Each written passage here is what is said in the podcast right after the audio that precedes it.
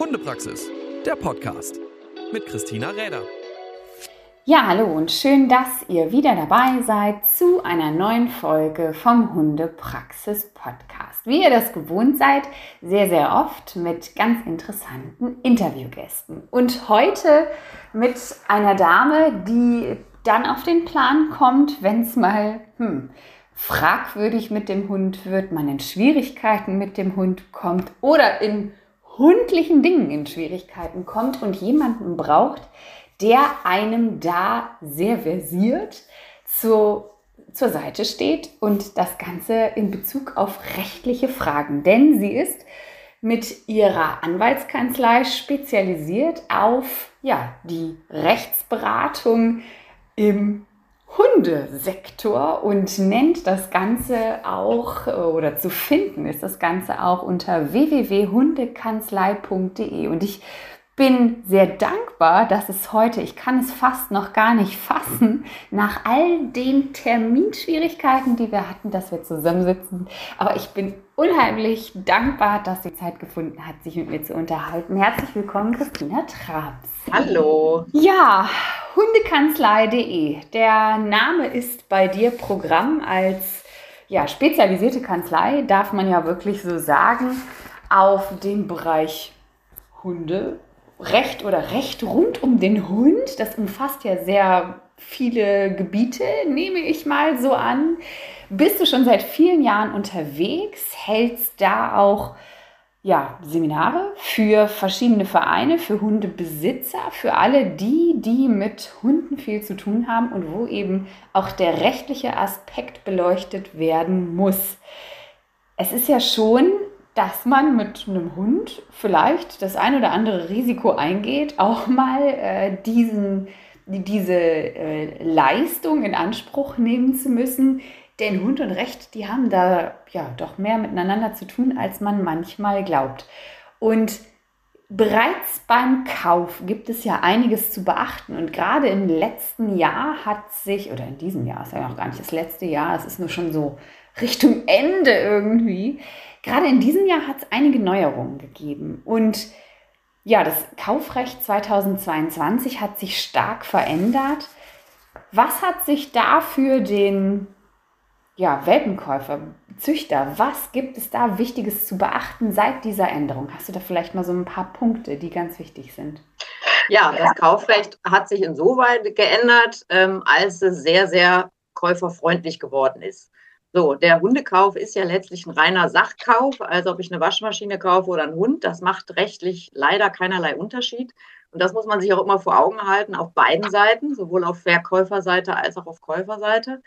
Ähm, das heißt, es ist für den Verkäufer ähm, relativ schwierig ähm, geworden, ähm, sich aus der Haftung zu nehmen, sage ich mal salopp. Also jedem Verkäufer muss erstmal klar sein und jedem Hundezüchter, der Hunde gegen Geld verkauft, muss klar sein, dass er zu einem gewissen Teil in der Haftung ist, unabhängig davon, ob ihm irgendwas vorgeworfen werden kann. Also ob er Schuld daran hat, dass ein Hund erkrankt oder ähnliches. Das muss ein Bewusstsein, wenn man Hunde züchtet und diese gegen Geld verkauft. Ähm, Im neuen Kaufrecht ist es ähm, einer der wesentlichen Punkte, die sich geändert haben, ist, ähm, sind die Regelungen, wenn ein Hund mangelhaft ist. Das heißt, ähm, meistens ist es beim Hund ja eine Erkrankung, die dazu führt, dass ein sogenannter Mangel am Hund auftritt ähm, und wollen solche Dinge geschehen. Und ähm, wenn Hunde mit einem Mangel verkauft werden, gibt es insbesondere neue Formvorschriften, die zu beachten sind. Und wenn der Verkäufer diese nicht beachtet, kann er für einen Mangel in Anspruch genommen werden, obwohl bekannt ist, dass er da ist. Also auf gut Deutsch, der Hund ähm, hat mal runtergebrochen als Beispiel drei Beine und der Käufer sieht das und kauft diesen Hund mit drei Beinen und der Verkäufer verpasst es, das in einer entsprechenden neuen Form im Vertrag zu vereinbaren, könnte der Käufer nachher sagen, der Hund hat nur drei Beine, ich habe das auch gesehen, ich mache aber trotzdem Ansprüche gegen dich geltend.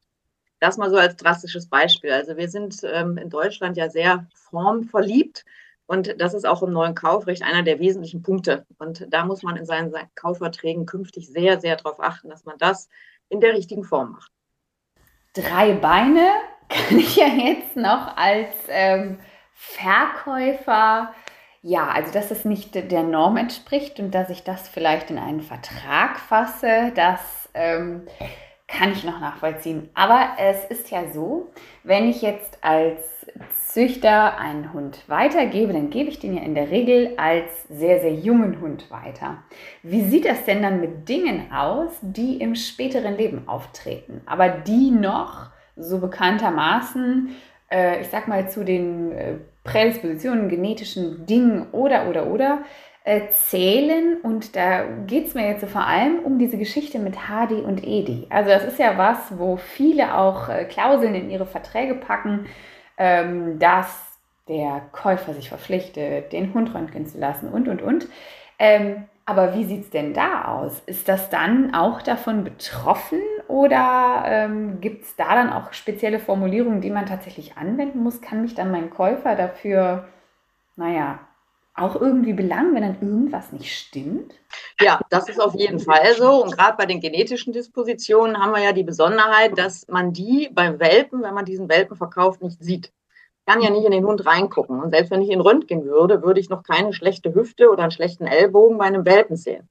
So, das heißt, ich verkaufe diesen Hund und dann wird sich im Laufe der Zeit eben erweisen, in der Regel nach einem Jahr meistens, wenn er dann doch zum Röntgen geht, hat er jetzt zum Beispiel eine genetische Disposition, ähm, für HDED. So, und dann stellt sich die große Frage, hat der jetzt Ansprüche der Käufer? Und da muss ich sa leider sagen, ja, hat er. Und das ist eben das klassische Haftungsrecht, Kaufhaftungsrecht. Das heißt, der Hund hat einen Mangel, ja, der, die schlechte Hüfte, der schlechte Ellbogen ist ein Mangel. Ähm, und für, einen, für die Haftung des Züchters ist immer Voraussetzung, dass dieser Mangel schon da war, als er den Hund verkauft hat. Und ganz wichtig ist zu verstehen, das Vorhandensein des Mangels ist zu unterscheiden von der Erkennbarkeit. Das heißt, selbst wenn das nicht erkennbar war für den Züchter, haftet er trotzdem. Und das ist ein ganz, ganz wichtiger Punkt, den jeder Züchter sich vor Augen führen muss und verstehen muss. Das heißt, die Haftung hat äh, in einem ersten Schritt nichts damit zu tun, ob er das weiß, geschweige denn, dass er etwas dafür kann. Ja, der Vorwurf, du hast die HD äh, bewusst herbeigeführt durch eine schlechte Verpaarung oder so, steht hier gar nicht im Raum. Das heißt, ein Welpenkäufer, der einen Hund kauft, der nachher eine schlechte Hüfte oder schlechte Ellbogen hat, der hat Gewährleistungsanspruch. Das ist so. Das muss jedem klar sein. Ähm, in welchem Umfang die dann da sind, ja, also in diesem Fall zum Beispiel schlechte Hüfte, schlechte Ellbogen, wird sich in der Regel auf einen, einen Minderungsanspruch begrenzen. Ähm, aber nichtsdestotrotz, dieser Anspruch besteht. Und das ist oft etwas, was vielen Züchtern nicht ganz so klar ist. Die sagen dann immer, ja, aber ich kann ja nichts dafür und ich kann ja nicht in den Welpen reingucken. Das stimmt, ja. Aber das befreit nicht von der Haftung. Puh, äh, wenn ich das jetzt so höre, dann muss ich natürlich über meine Vorhaben im nächsten Jahr nochmal gut nachdenken. ähm, aber kann ich denn, weil es ist ja wirklich so, ne? also wenn ich jetzt einen Hund abgebe und oder umgekehrt ich mir einen Hund zulege in dem Alter, ähm, da kann ja keiner zu dem Punkt sagen, es wird hundertprozentig super toll werden alles und ähm, da spielen ja auch viele Faktoren rein. Das wissen wir ja auch, dass es eben nicht klar äh, eine genetische Prädisposition geben muss, aber da gibt es ja noch so ein paar andere Dinge, die so im Laufe eines äh, Lebens von so einem Lebewesen auch passieren können. Und kann ich denn vertraglich irgendwelche Dinge vorwegnehmen, sodass sie für beide Seiten klar sind? Gibt es da irgendwelche Informationen? Gibt es da irgendwelche Möglichkeiten, wie ich das richtig mache, dass ich eben nicht für irgendwelche, ich sage jetzt mal, Umwelteinflüsse oder Haltungsbedingungen, die das Ganze gefördert haben, dann am Ende als Züchter dafür belangt werde, dass da vielleicht was äh, nicht so optimal gelaufen ist. Wenn wir jetzt mal bei, bei schlechten Hüften, schlechten Ellbogen bleiben, da kommt natürlich immer der Einwand, der Hund wurde zu früh zu stark bewegt, der wurde vielleicht falsch gefüttert, äh, all solche Dinge. Fakt ist, bei diesen Dingen, äh, schlechte Hüfte, schlechter Ellbogen ist genetisch angelegt. Die Ausprägung nachher mag natürlich noch eine Rolle spielen, welche, Einf äh, welche äußeren Einflüsse dazukommen. Aber Fakt ist, das ist dem Hund angelegt. Und man kann das leider nicht vertraglich ausschließen, dass man sagt, diese Haftung schließe ich aus. Das ist nicht wirksam. Ja, ähm, das wird nicht funktionieren. Das heißt, man muss sich einfach damit anfreunden, dass in einem solchen Fall wenn der Hund so eine schlechte Hüfte, schlechten Ellbogen hat und auch entsprechende Einschränkungen hat. Das muss man auch sagen. Allein der Befund wird oftmals nicht reichen. Also der Hund muss schon Einschränkungen haben und das hat er in der Regel auch bei erheblichen äh, Verschlechterungen. Kommt man leider als Züchter aus der Haftung nicht raus. Das muss man verstehen. Das ist Kaufrecht. Äh, und ähm, ja, ich weiß, das macht es vielen schwer. Und ähm, jetzt muss man auch sagen, ähm, ja, viele Züchter wollen ja auch Nachzuchtergebnisse haben von ihren Hunden, was ja auch wichtig ist für die Weiterzucht. Ähm, äh, wenn man natürlich seinen äh, Welpenkäufer damit auch vertraglich dann verpflichtet, diese Untersuchung machen zu lassen, muss man eben im Zweifel auch damit leben, wenn ein schlechter Befund kommt, ja, dass da vielleicht äh, doch jemand auf die Idee kommt, Ansprüche geltend zu machen. Das ist leider so. Das kann man leider nicht ändern. Das ist einfach das Grundprinzip Hund gegen Geld. Ja, und unsere ähm, Retriever-Welpen sind nicht mehr ganz billig. Ähm, und was ich aus der Erfahrung sehe, mit ansteigendem Kaufpreis steigt auch ähm, der Anspruch des Welpenkäufers, dass dieser Hund nahezu perfekt ist. So, und wenn ich natürlich 1500, 2000 Euro für einen Hund kaufe, ist ähm, der Frust, wenn der Hund nachher nicht in Ordnung ist, deutlich höher, als die Hunde noch 500 Euro gekostet haben. Das ist einfach so, das muss man verstehen.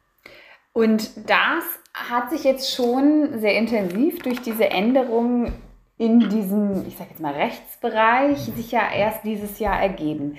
Gibt es für solche Änderungen irgendwelche Anstöße? Also ich muss immer, immer so äh, überlegen, warum hat es bisher so anders funktioniert und dann kommt äh, auf einmal irgendeine Änderung, die dann natürlich für die eine Seite vielleicht was Gutes, für die andere Seite vielleicht jetzt eher so ein bisschen Risiken mit sich bringt. Ähm, wie entsteht das? Also wie kommt irgendwer auf den Gedanken zu sagen, nee, ich muss, ich muss das ändern, das muss geändert werden? Also diese kaufrechtliche Regelung, die wir jetzt gerade besprechen, die gab es vorher auch schon. Ja, also die war vorher auch schon da. Die wesentliche Änderung jetzt im Kaufrecht ist wirklich, was ich eingangs sagte, ähm, Probleme, wenn der Hund mangelhaft ist. Ja, dass man da aufpassen muss, äh, wie man Verträge formuliert, in welcher Art und Weise. Das ist sehr neu. Ähm, und wenn man überlegt, wo kommt es her, muss man natürlich komplett weg vom Hundekauf. Ne? Der Hund, den Hundekauf trifft es, weil es eben ein klassischer Kauf ist. Das Ganze kommt ähm, aus dem Verbraucherrecht, dass man gesagt hat, ähm, der Kauf muss noch verbraucherfreundlicher sein in Deutschland und der ist schon extrem Verkäufer, verkäuferfreundlich, äh, käuferfreundlich, Entschuldigung. Ähm, daher kommt das. Und natürlich sind das äh, hier in Deutschland auch Wirkungen der Dieselaffäre. Ja, der mhm. Dieselskandal ähm, hat schon dazu geführt, dass man gesagt hat, man muss die Verbraucherrechte noch mehr stärken. Und das ähm, führt dann zur Änderung des Kaufrechts generell. Und das trifft dann eben als ein Nebenzweig auch das, das Tierrecht. Ja, also es wurde natürlich nicht überlegt, wir müssen jetzt mal beim Hundekauf ähm, irgendwas verändern. Nee, es trifft uns eben. Es trifft uns einfach und es zeigt immer mehr, das war vorher schon so und jetzt noch mehr, dass die Regelungen des, des BGBs, des Kaufrechts auf den Hundekauf kaum passen. Ja, weil wir eben den Unterschied haben, wenn ich eine Waschmaschine kaufe, verkaufe, kaufe, habe ich ein bestehendes äh, Objekt, das verändert sich nicht mehr. Und beim Hund, den übergebe ich und dann entwickelt der sich weiter. Und der Züchter hat ja überhaupt keinen Einfluss auf diese Weiterentwicklung des Hundes. Und das ist ja die Krux. Und da kommt man eben zu Ergebnissen, wo man berechtigterweise als Verkäufer, Züchter sagt, es kann ja wohl nicht sein, dass ich dafür in der Haftung bin, ist aber leider so. Und natürlich versuchen die Gerichte dem etwas gerecht zu werden. Ja, aber es ist sehr, sehr zäh, das tatsächlich so anzupassen. Und deswegen passt das deutsche Kaufrecht so schlecht auf den Hundekauf, ist aber leider darauf anzuwenden. Ja, verständlicherweise. Also da wir ja immer noch tatsächlich, wie du ja schon sagtest, die Sache kaufen und äh, da können wir jetzt uns darüber lange unterhalten, ob das wie das ist und wie wir das bewerten, aber es hilft uns ja leider nichts. Es ist einfach im Recht so verankert über diese Art und Weise, wie man sich da aber auch vertraglich bestenfalls ausdrückt und äh, sowohl für den Käufer als auch für den Verkäufer natürlich die bestmögliche Varianten wählt. Darüber informierst du ja auch in deinen Seminaren und Webinaren, die du äh, gerade so für Hundehalter und auch für die speziellen Gruppenzüchter oder äh, Hunde, also Menschen, die auch die Weitergabe von Hunden entsprechend natürlich auch äh, bei sich auf dem Tisch haben. Ähm, darüber informierst du da ja auch regelmäßig und kannst da auch äh, gute, wertvolle Tipps geben und da entsprechend Anleitung geben. Also sehr empfehlenswert, sich an dieser Stelle, wenn ihr zu diesen Menschen gehört, da auch nochmal auf deiner Seite umzusehen und sich da über die neuen Termine informieren zu lassen.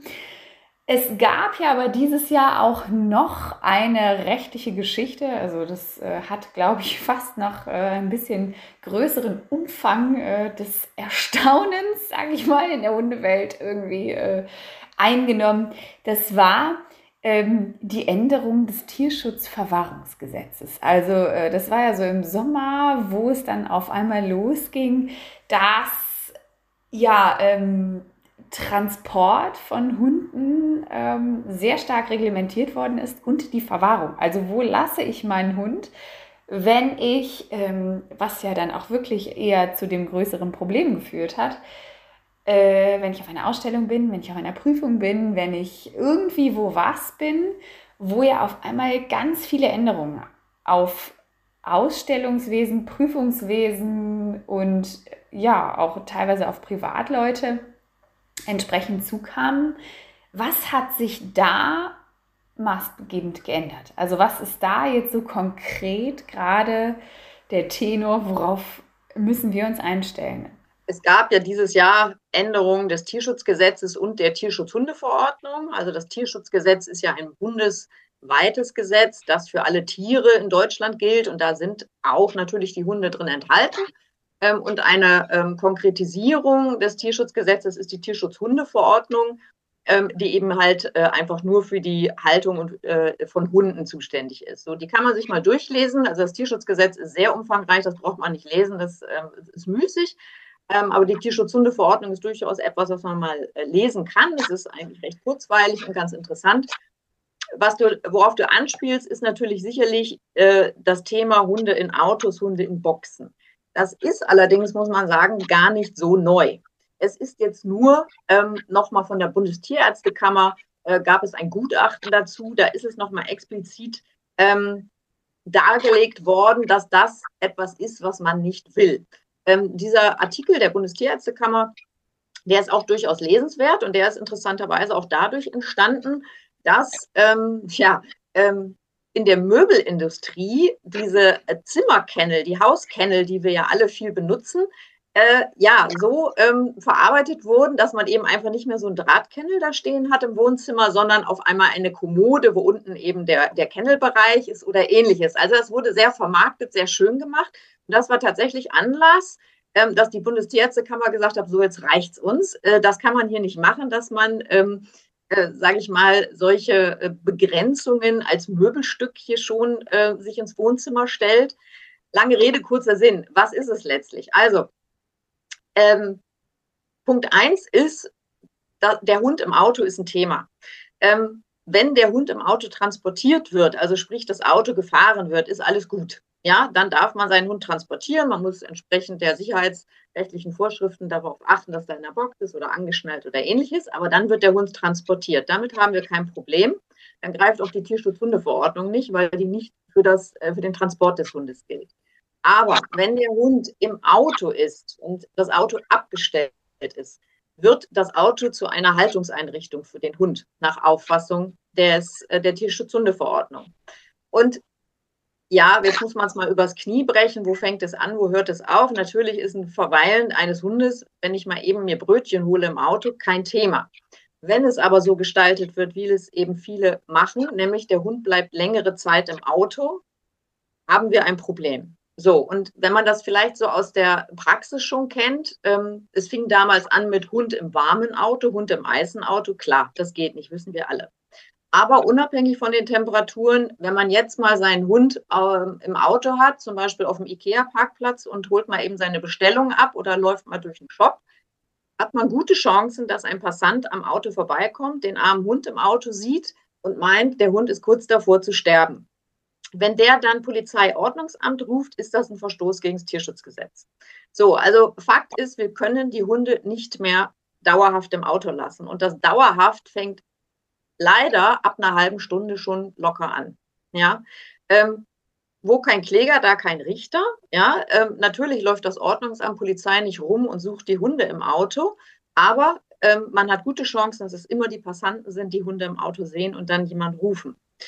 Ähm, das heißt, wir alle als Hundehalter müssen uns überlegen, wie wir das künftig handhaben. Das heißt, wenn man seinen Hund dabei hat und im Auto hat, und sind wir mal ganz realistisch, es geht gar nicht anders als Hundehalter, muss man sich überlegen, wie man das Ganze gestaltet. Wichtig ist zu wissen, den Hund dauerhaft im Auto behalten. Und wie gesagt, dauerhaft meint jetzt nicht einen ganzen Tag. Es fängt, also ab einer halben Stunde, Stunde wird es kritisch. Ähm, wenn der Hund so lange im Auto bleibt, ist es letztlich tatsächlich ein Verstoß gegen das Tierschutzgesetz.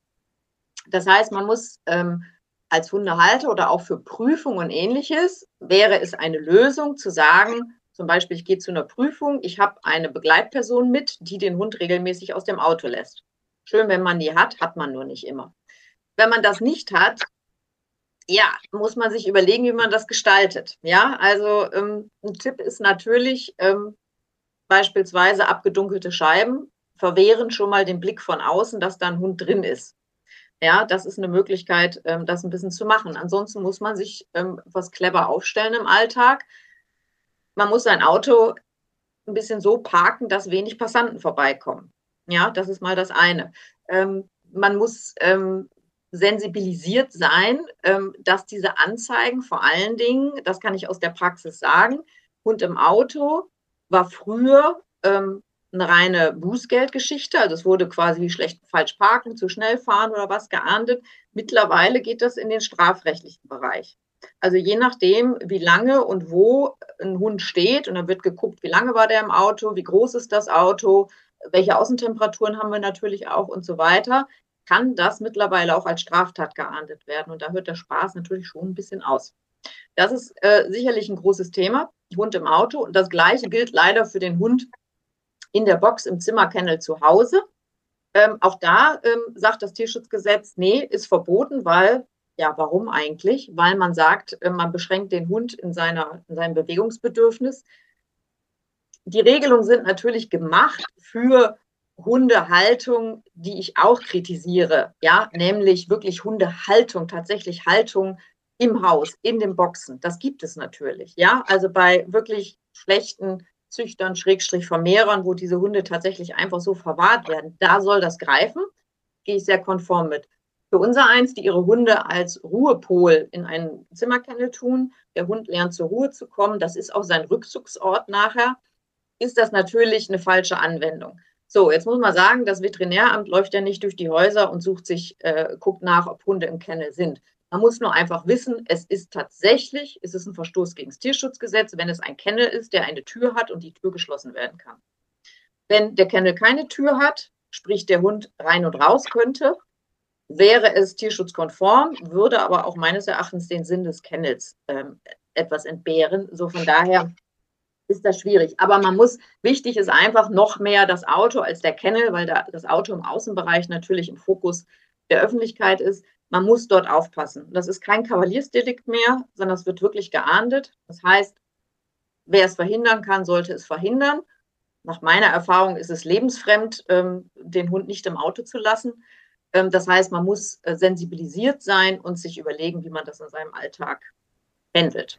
Ja, ich glaube, abschließend müssen wir dazu natürlich auch nochmal erwähnen, also um es auch zu unterstreichen, es geht natürlich nicht darum, dass ich nicht tätig werde, wenn ein Hund bei warmen Temperaturen in einem Auto sitzt, ich das mitbekomme und da äh, dann nichts tue oder als Passant nicht äh, da entsprechend tätig werden soll. Darum geht es ja gar nicht. Es geht zum Beispiel eben darum, dass gerade Menschen, die im Hundesport eben unterwegs sind, ähm, ja unterwegs sind, weil sie ja mit den Hunden trainieren. Also weil sie ja äh, irgendwas Bestimmtes mit den Hunden tun ähm, sicherlich sich sehr gute Gedanken darüber machen, wie kann ich den Hund erstens sicher unterbringen, dass äh, niemand von außen äh, an meine Hunde kommt, denen irgendwas äh, Blödes tut. Äh, genauso aber der Hund äh, Frischluft überall immer hat, äh, mit Wasser versorgt ist und einfach nur da seinen Platz zum Warten kennt, bis er dann an der Reihe ist. Und deswegen haben wir ja ganz häufig dann auch äh, gerade Mehrhundehalter, die irgendwie in dieser sportlichen Variante aktiv sind, egal in welcher Sparte jetzt auch, dann ja auch mehrere Hunde mit dabei. Und ähm, es ist ja immer so, also ob mein Hund jetzt gewohnt ist, in einer doofer Vergleich vielleicht, in einer kleinen Wohnung zu wohnen und äh, sich daran gewöhnt hat oder eben in einem Riesenhaus mit Garten und weiß ich nicht was. Hunde sind ja sehr adaptiv daran, wie sind so die Umstände. Und wenn sie gelernt haben, okay, wir haben ähm, das ist unser Wartebereich und danach geht's los, wenn ich unterwegs bin. Viele Hunde lieben das Auto, weil es ihnen ja auch Möglichkeiten bietet, an Plätze zu kommen, die mega spannend sind. Also es ist ja so ein wirklich so ein Widerspruch in sich irgendwie ähm, oder es ist wieder so am Hundehalter vorbei irgendwie so diese Gesetzesänderung, weil ja, natürlich soll es da greifen wo es wirklich nicht schön ist, was da läuft, also wo wirklich Hunde verwahrt werden, ähm, und das als ja, Lebensinhalt haben, in so einer Box oder im Auto oder irgendwo zu sein. Oder eben die, die diese Möglichkeit nutzen, um ihren Hund irgendwo warten zu lassen, um dann eben entsprechend was zu machen, spazieren zu gehen, wandern zu gehen, in zwei Etappen laufen, weil sie vielleicht eine läufige Hündin und einen äh, Rüden dazu haben oder so und halt schwierig zusammenzugehen ist oder so ist echt eine Sache, die, ähm, ich, also ich finde es jetzt langsam geht schon wieder und äh, so diese Diskussion darum hat sich ein bisschen beruhigt, aber es war wirklich so, gerade im Sommer, klar, dann, wenn es natürlich auch nochmal sowieso schon ein heißes Thema ist, ähm, da entsprechend die Hunde zu verwahren, ähm, wo es dann natürlich auch sehr kritisch war, wo, wie, was und jeder sensibel darauf auch reagiert hat. Das war schon ein Punkt. Aber wenn man da entsprechend natürlich auch nochmal sich äh, ja, informieren will, wie ist das wirklich und so, ich glaube, da bist du immer ein guter Ansprechpartner und da kann man nochmal auf die Seminare und Webinare etc. drauf zurück äh, verweisen, wo man dann auch nochmal sich äh, kundig machen könnte bei dir. Jetzt ist es ja so, die Zeit ist immer so flott rum und äh, es ist dann trotzdem immer sehr spannend. Also wirklich dann nochmal danke dafür, sich auch ja, dessen bewusst zu sein, wie simpel es einfach ist. Und manchmal, da kann man sich ja gegen wehren, wie der Umstand und ob man jetzt so und so es ist halt das Recht und dann muss man entsprechend auch darauf gewappnet sein oder dafür gewappnet sein, was so kommen kann. Nun kann ich mir vorstellen, und vielleicht hast du da nochmal, weil Recht ist ja doch oft auch ein bisschen trocken, ähm, vielleicht hast du irgendwie aus dem Bereich Hunderecht ein, ich glaube, man hat auch manchmal sehr lustige Beispiele oder ich weiß nicht, lustig, skurril oder gibt es vielleicht irgendeinen Fall, wo du sagst, Mensch, an den kann ich mich super erinnern, weil das war echt ähm, sehr skurril. Vielleicht irgendwas, irgendwas Spannendes, was ähm, sich bei dir sehr eingeprägt hat, ohne da jetzt irgendwie natürlich ins Detail gehen zu wollen. Aber man glaubt ja manchmal gar nicht, was einen als Hundehalter so treffen könnte, wenn man mit seinem Hund unterwegs ist weiß ich jetzt gar nicht. Also Hunderecht ist ja vielfältig. Wir haben einerseits, wie gesagt, eben das Kaufrecht, worüber wir gerade gesprochen haben, zwischen Züchter und Welpenkäufer da muss ich sagen, passiert mir jetzt nicht so sehr viel Skurriles. Da appelliere ich eher immer an beide Seiten, ähm, es doch bitte nicht unbedingt zum Rechtsstreit kommen zu lassen. Also da muss ich sagen, da bin ich kein großer Freund von und da versuche ich schon sehr, ähm, irgendwo eine Lösung zu finden. Dies letztlich auch vor dem Hintergrund, jeder Züchter und Verkäufer war in seinem Leben auch schon mal Welpenkäufer. So, und ich finde, man muss da mal immer die Situation oder die Sichtweise wechseln, um beide Seiten zu verstehen. Also da habe ich äh, dann doch in der Tendenz eine erhebliche Zunahme der Rechtsstreitigkeiten gesehen. Und das finde ich eigentlich bedauerlich, ähm, weil ja, das bringt sehr viel Gift in unsere Zuchtszene und ich glaube nicht, dass wir uns alle damit sehr was gut tun. Das Hunderecht darüber hinaus ist natürlich auch ähm, ganz viel äh, das, der normale Hundealltag, ja, der, wo jetzt das, was wir eben besprochen haben, dazugehört. Ähm, äh, da, wie gesagt, da bin ich auch nur mit Erschrecken dabei, was das Tierschutzgesetz und die Tierschutzhundeverordnung uns mittlerweile vorgibt. Da bin ich auch, äh, das geht wirklich an, völlig an allem vorbei. Und dann ist es natürlich noch ganz viel die Landeshundegesetze, die wir ja alle ähm, in jedem Bundesland haben, was vielleicht auch nicht jeder weiß. Also jedes Bundesland hat ein Landeshundegesetz und da steht ganz viel drin, was ein Hund darf und was er nicht darf, vor allen Dingen, was er nicht darf. Und auch da ähm, denkt man immer nur an Beißvorfälle. Ja, es geht um Beißvorfälle, es geht um bestimmte Rassen, die äh, nicht mehr so sehr ge gerne gesehen sind in Deutschland. Ähm, also das ist auch ein sehr breites Feld.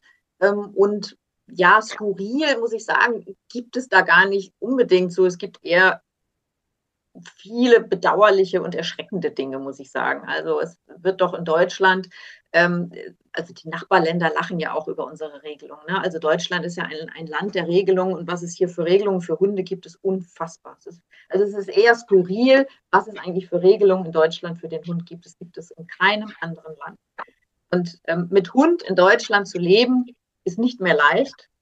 Ähm, man muss sich wirklich einen Platz suchen, ähm, wo man äh, ja ein bisschen unbeschwert leben kann, weil es ist einfach zu eng in Deutschland und wir haben sicherlich auch Corona-bedingt so unendlich viele Hunde dazu bekommen, ähm, dass es wirklich ähm, Auseinandersetzungen hagelt. Ich kann immer nur sagen, ähm, so im alltäglichen Hundeleben äh, ist es auch so ein bisschen Glückssache, wie man durchkommt. Ja, also ob man ohne Rechtsstreitigkeit oder ohne irgendeinen Konflikt äh, mit dem Gesetz so durchs Hundeleben kommt.